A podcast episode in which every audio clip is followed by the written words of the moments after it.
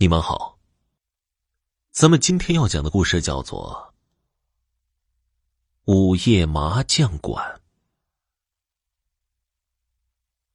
小哲经营着一家小商店，店里面的东西不多，品种也不是很齐全，多是一些面包、方便面、饮料、矿泉水之类的东西。每天在小哲家的商店里面都会聚集很多的人，这些人不是来买东西的，而是来打麻将的。在小店里面摆放着六台麻将桌，每天小哲都会组织早晚两场打麻将的人，每一桌无论是输赢都要抽取五十块钱的桌钱。牌桌之上无父子，都说是去休闲娱乐的，可是不管是谁都想赢别人一点儿。不过来这里打麻将的全都是住在附近的普通居民，没有专业干这一行的，更不会有什么赌神、雀神之类的人物存在，所以这些人玩麻将一半靠技术，另一半就要靠运气了。打牌嘛，有输有赢的，但是小哲开这个麻将馆，分红却是稳赚不赔。除了那些桌钱之外，还有人赢钱之后一高兴也会给他一些分红，还有人比较爱玩的，饭都顾不上吃了，就在店里买点面包、方便面什么的对付一下，店里的这些东西也不愁没有销路。就这样，小哲待在家里每天都有千八百块的收入，这可比大多数上班族强的太多了。为了吸引更多人来这里打麻将，小哲每天上午组织的都是小牌局，打牌的都是一些没事可做、不用上班，或者退休在家的老人、家庭主妇什么的。到了晚上，组织的才是真正的大牌局。有的时候一晚上的输赢可以达到万元以上。晚上这一波，一般都会在零点前结束，因为小哲也要休息嘛。不过以前小哲在午夜之后还要组织一波更大的牌局，桌费都翻倍收一百块。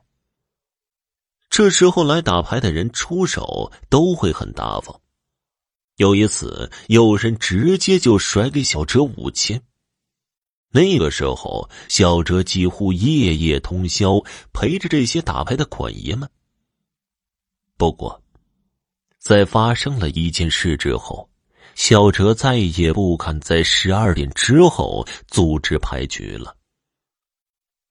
那天呢，第二场牌局结束之后，打牌的人纷纷打着哈欠讨论着输赢，还有牌局中的失误教训，慢悠悠地走出了麻将馆。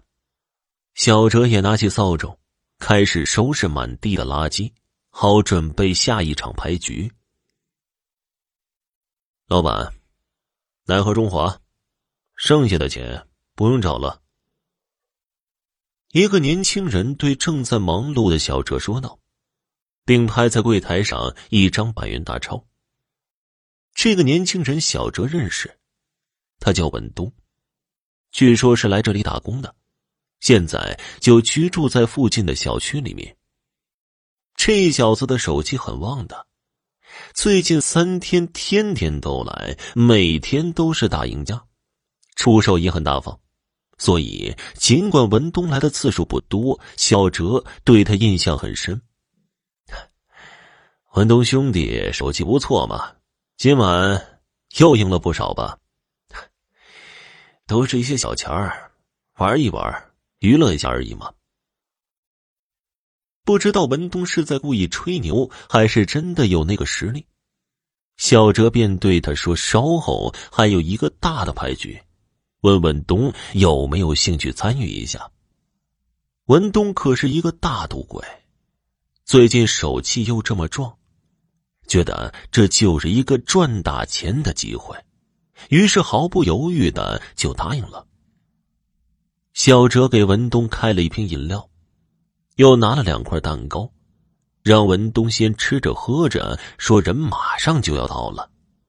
就像小哲说的那样，刚刚零点一过，外面就传来汽车刹车的声音，大灯将外面的黑夜照得很亮。小哲满脸堆笑地掀起门口的帘子，招呼着下车的人进屋入座。这些人每个人手里都拎着一个小皮箱，里面就是今晚的赌资，不多不少，整整十万块。一看这些打麻将人的气势，文东一下子就来了兴致，对小哲使了个眼色，轻轻地点了点头，意思是谢谢他介绍这些摇钱树给自己认识。文东打麻将的技术确实了不得，不管是输是赢，输多少赢多少，都是一副心平气和的样子，一直都是笑呵呵的，而且还笑到了最后。凌晨四点半，牌局准时的结束了，那些人又纷纷开车离去。文东算了算，竟然赢了二十多万，有这么多钱，自己还上什么班干什么活啊？一晚上来一场的话，这不轻轻松松成土豪了吗？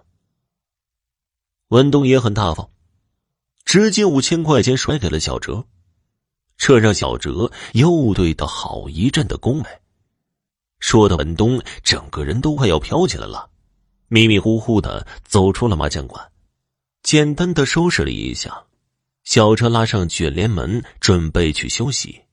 这时候刚刚离开的文东又突然回来了。文东兄弟，还有什么事吗？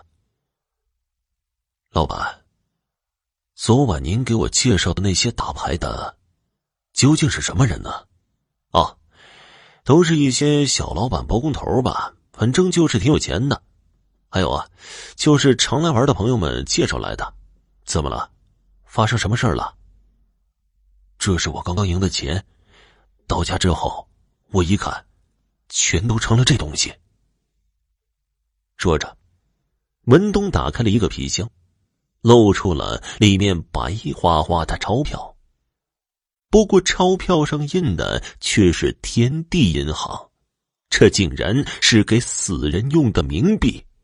小哲看到这些冥币之后，脸色大变。文东兄弟，你可别吓我呀！这钱刚刚不是好好的吗？怎么突然一下子就变成这样了呢？这种事儿，我怎么能骗你呢？刚刚我不是也给了你五千块吗？我是不是骗你？你看看不就知道了吗？小哲闻言转身进了麻将馆，拿出了那五千块钱，果然现在也已经变成了冥币。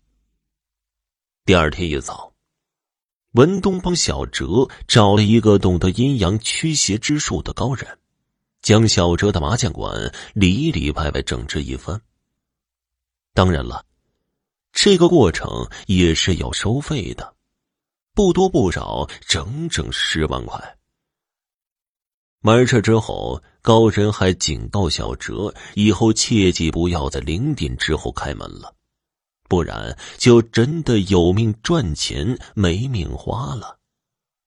关乎到自己性命的大事，小哲哪里敢不听？从那之后，小哲每天的三场牌局就变成了两场。